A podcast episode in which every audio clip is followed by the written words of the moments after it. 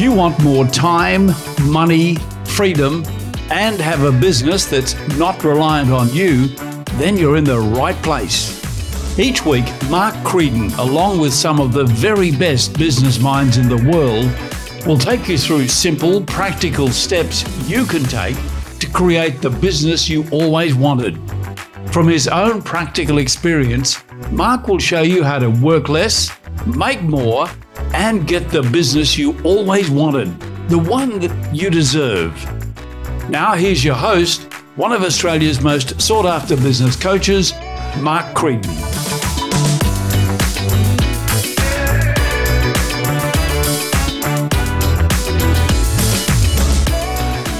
Hi, Mark Creedon here. Welcome to the latest edition of the Mastermind for Business podcast. And joining me in the studio is my wife and business partner, Caroline. Hey, everybody. Everybody's pleased to see you, Caroline. applause. Woohoo. Hey, Caroline, a couple of things I wanted to talk about. You and I were were listening to the Richard Wiseman podcast this morning, so I want to talk a little bit about the sort of things you need to think about when you're hiring someone. So today's really today's episode is really about your team. So if you've got a team of people working for you, whether they're working in your business, whether they're offshore, whether they're sort of alliances, contractors, whatever they might be, today's session is going to be talking all about your team and how to get the most out of them. So if that's what you need, then you are 100% in the right place. Let's get underway and talk about that in the Mastermind for Business podcast. Hey, Caroline, we were listening to the Richard Wiseman podcast this morning, and he was talking about the Apollo mission and putting putting a man on the moon.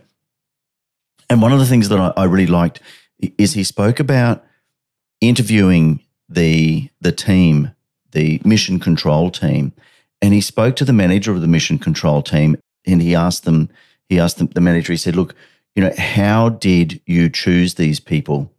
How did you know what was the selection criteria?" And the answer was, "We hired for fire in their eyes." I mean, that's sixty years ago, near enough. How relevant do you think that is now? Well, I don't think I, th- I don't think it has changed.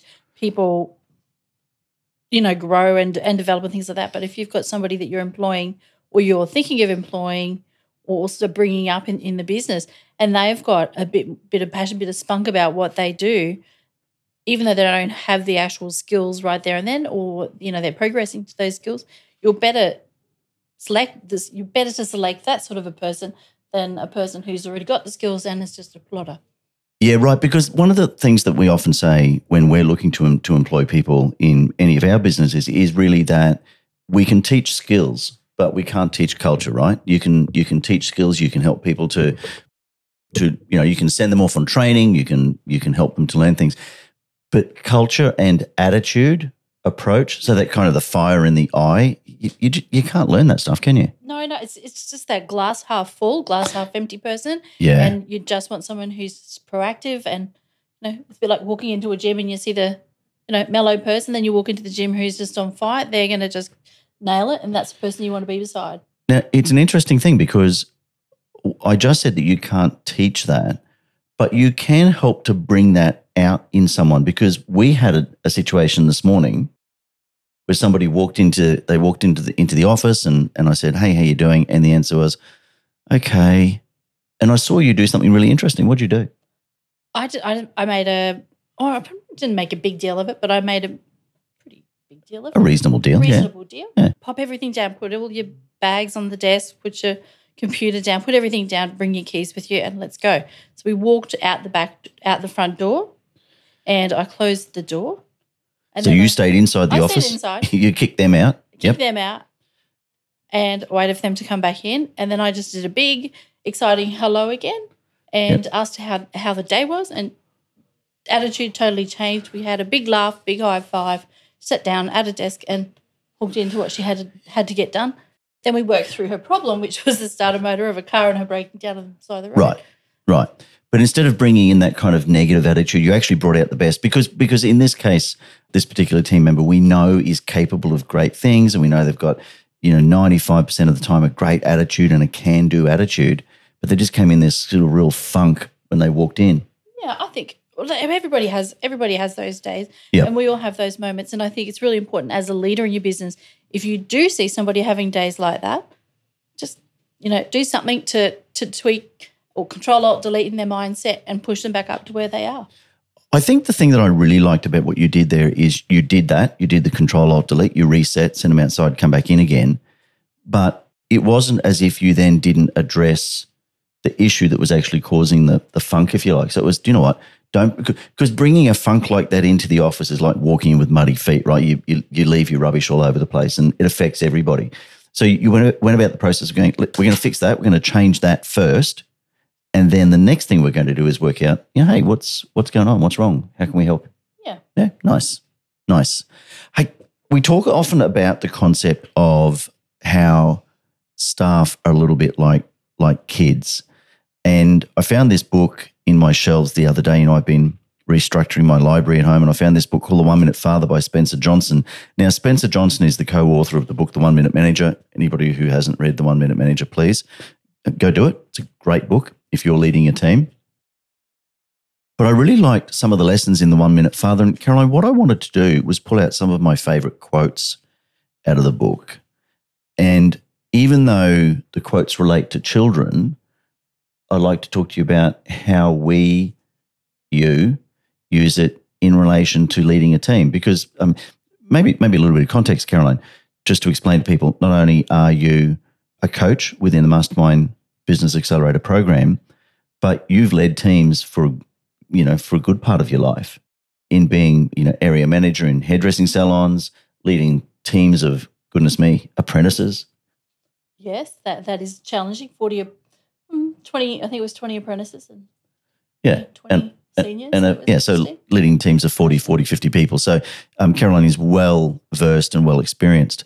Let's run through these quotes and keep in mind the quotes are going to relate to kids, but let's let's see how they can relate to your team, right? So the first one I, I like it says the best way to get my children to listen is to listen. Well, yes, we. I think it's your dad. You tell me your dad used to say we have two ears and one mouth. Yeah, We should use them in. it was Dad that used to say that. Hundred percent correct. I think we we do need to listen, and you find more out about the situation and the person if you listen first.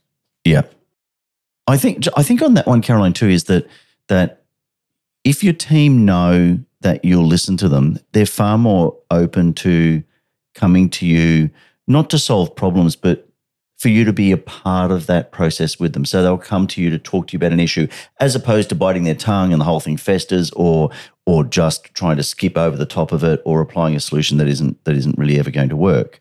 So the more you're prepared to listen, the more they're prepared to be a part of the solution and- actually come and talk to you. Definitely. I mean, in our session on the in the hot seat and mastermind this morning, we spoke a little bit about regrets and how we can often beat ourselves up about mistakes that we've made or regrets that we've had for the day or for the week. Yep. And something that came to mind there was that, you know, if if you you can often just say things just too quickly, a bit like, you know, when you're reprimanding somebody, you just say or blurt out the first thing on your mind. Yep. But if you just listen first and then speak, it gives you more time to calibrate what they're actually saying and also how you're going to react to that Yeah. first before you just blurt out. And then you create a whole, you know, can of worms that you've got to. You've then got to try and deal with. Cool. So, you know, the quote is the best way to get my children to listen is to listen. The same thing, best way to get my team to listen is to listen to them. Yes. Yeah, cool. I, I really like this one. And it was the best way for children to believe they are winners is for them to see themselves winning. Let's talk about how you apply that to, to teams. Well, with teams, most people, I would I would encourage most, if not everybody, to have some sort of KPIs or you know target achievements. Not necessarily of a monetary value. No. It might it might be something tangible. It might be a process or procedure being met. It it could be just the environment being met. And when this is done, when this is done correctly and it's done well, people should it should be sung from you know sung from the hilltops. It's, Yeah. it's important that they see those things and hear those things. See, it's interesting because here we're talking about, you know, the One Minute Father by Spencer Johnson, and we're talking about children, and you, you've picked it up and applied it to, to your team.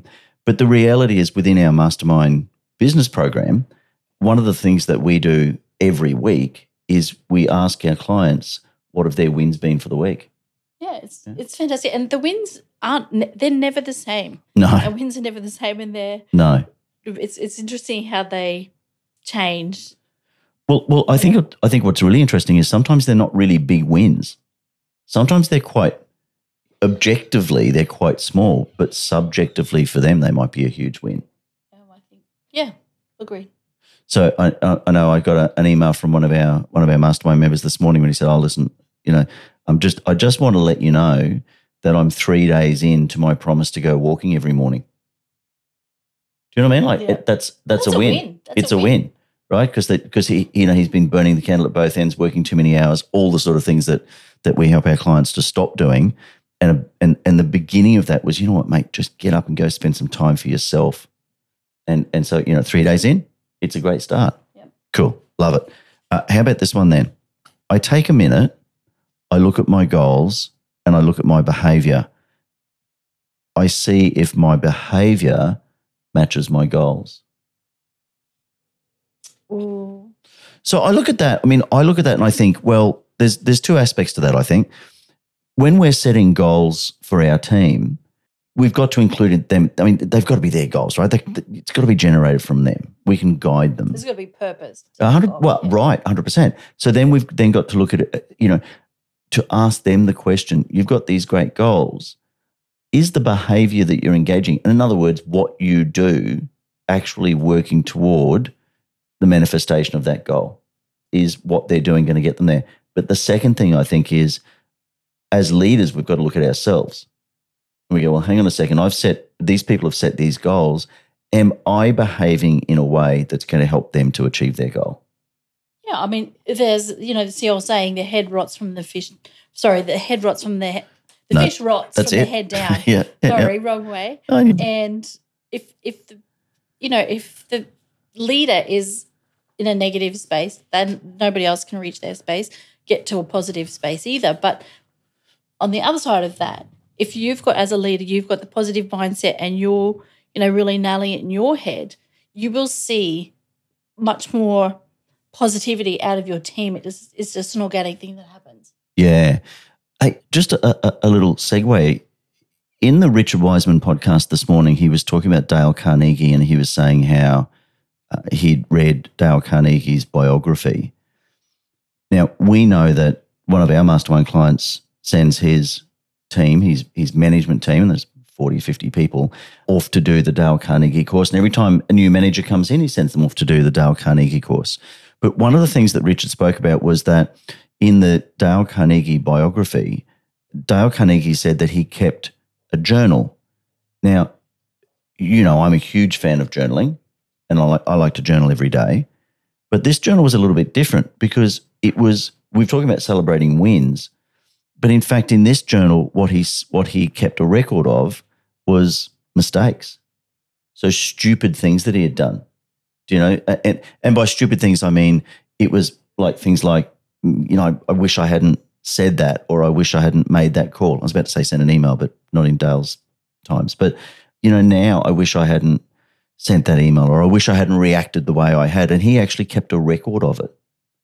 Do you reckon there's value in that? I, I absolutely do. I mean, keep calm and carry on comes to mind. Mm. Keep calm about the mistake that you've made. Look at it, assess it, review it, and it's like even like a marketing sort of exercise or you know process that you're going through. If it works, that's great, but always tweak things.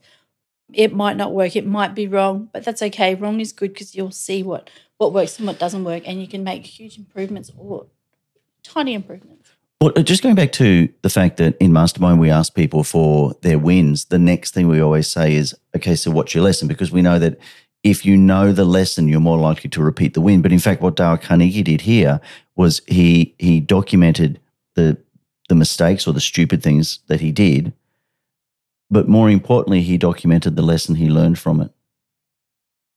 You know, the the the concept of well, probably and so we actually did that exercise on our hot seat this morning just something we do with our with our members every every friday morning but in that we actually asked them for the mistake and the lessons and it was really interesting wasn't it what the lessons that came out was oh Some, some of them were really it was minimal but very important to them at that at that time it was it's always relevant when you have a mistake you know if it doesn't hurt it doesn't matter if there's not a pain behind something whether it's financial or a frustration you know it, it won't matter so if that's the case then you need to change it you need to fix it but it is okay So that's a great saying. Of, I'm going to get back to Spencer Johnson, but that's a great saying of yours. If it doesn't hurt, it doesn't matter. Um, what I got out of this morning is when people spoke about their lessons, there was kind of positive and negative lessons in a way. So there was like, oh, I shouldn't have spoken the way I did, and I really regret that, and I'm sorry, and, and I'm going to apologize or I'm going to make up for it. But then there was also a couple of, you know what, I didn't speak when I should have, and I regret that as well. Yes.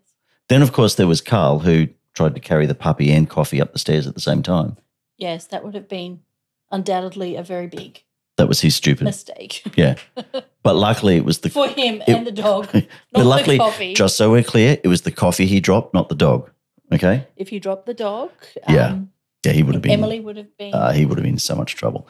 Hey, listen, here's the last quote, and and I know that I know that you follow this. I know that we apply this, and I know that we we teach our mastermind members to apply this as well.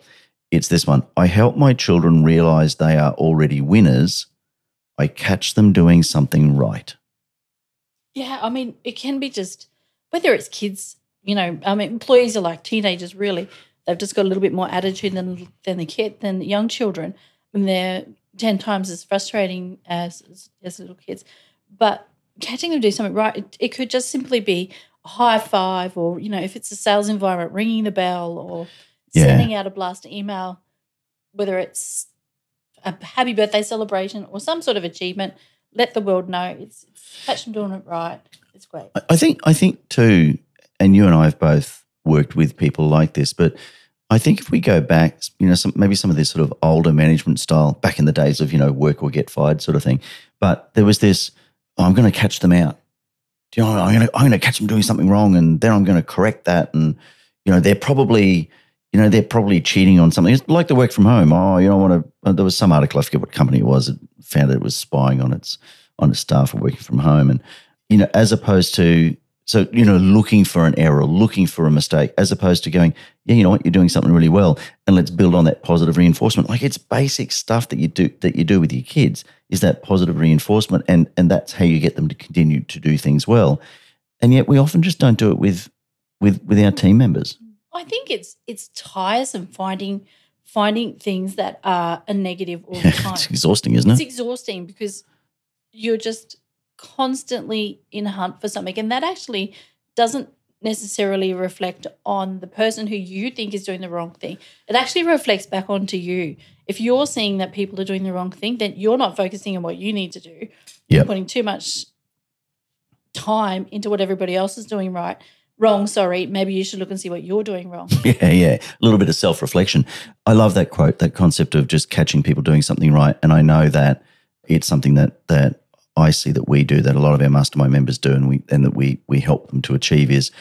And it doesn't matter. It doesn't matter, Caroline, how big. Because you, if you're listening to this podcast right now and you're sort of going, "Yeah, but this doesn't apply to me because I don't, you know, I've only got one one employee, or I don't have a team as such," you will have suppliers or contractors or alliance partners and all of the things that we've spoken about today you can apply to them as well so there's a very broad definition of team isn't there Yeah, i mean, it, your team is everything. Everybody is your, you know, everybody that you work with to help run your business and help supply or produce what you need to produce is a part of your team. It all impacts down the line. It, it- you know, it does. Everybody's important there. Yeah it is a really uh, you know there is I'm saying there's no i in team. I mean there is a really broad approach and that's the way we look at team. It doesn't necessarily you might be a sole trader you might be a solo practitioner and you're sitting there going well i don't actually have any team but you know maybe maybe you've got some offshore team. Uh, but if not you'll have suppliers you'll have contractors you'll have alliances and it's always worthwhile even applying these principles to them. You know catch them doing something right and and and show appreciation for it. I think there's great value in that Something that you can do that's it's really small, but it's it's a it's a great two minutes to take to invest in somebody. We, I do this at the end of the day, and it's just you know what ask somebody what is your biggest takeaway for the day. yeah yeah It's really interesting because some they'll say, "Oh no, I don't really have. Yeah, nothing today, nothing today." I went, "Oh sure, sure. You must have had something. It doesn't have to be work related, you know. And it might be they were able to place an order really quickly, and it was great because it came the next day. Or it might be they Yeah. heard about a new project and Yeah. how they could implement that quicker. So Yeah. it's, it's a good question to ask, and it, it shows them you actually care about what they did that day. Well, it does, and I just, I mean, you know, we spend, we have our team if if they come into into the workplace and they spend more time with us than they do with their own family, and I think if we don't stop and take some interest in them and ask them, you know, what's been their win for the week, or or you know, what's their takeaway for the day, or how's it working for them, I just think that's so vitally important. Great stuff, good things to learn. These are the sort of things that we teach our clients in our Mastermind Business Accelerator program. If you are in small business, or maybe uh, you're you're a professional and you would like to learn how to imply, apply all of the things we've spoken about. Because if you get this right, Caroline, and you build the team up, what happens is the business is really no longer reliant on you. No, you want people to to step up and and play play in the game. That's right. And then you can be like one of our clients who's just taken off to Europe and, and Northern Africa for six months. Didn't take us. No, he didn't take us, but he didn't take his team because his team have been able to step up and run the business very, very successfully while he's away. And that's taken some time and some work to get that, but it is absolutely achievable. If you'd like to know more, metropolemastermind.com.au. Love to have a chat to you about how Mastermind program can help you to achieve that. Until then, next time, until next, thank you, Caroline. You're welcome. It was fantastic. Till the next episode, it's Mark Creedon saying we'll talk soon. Bye bye.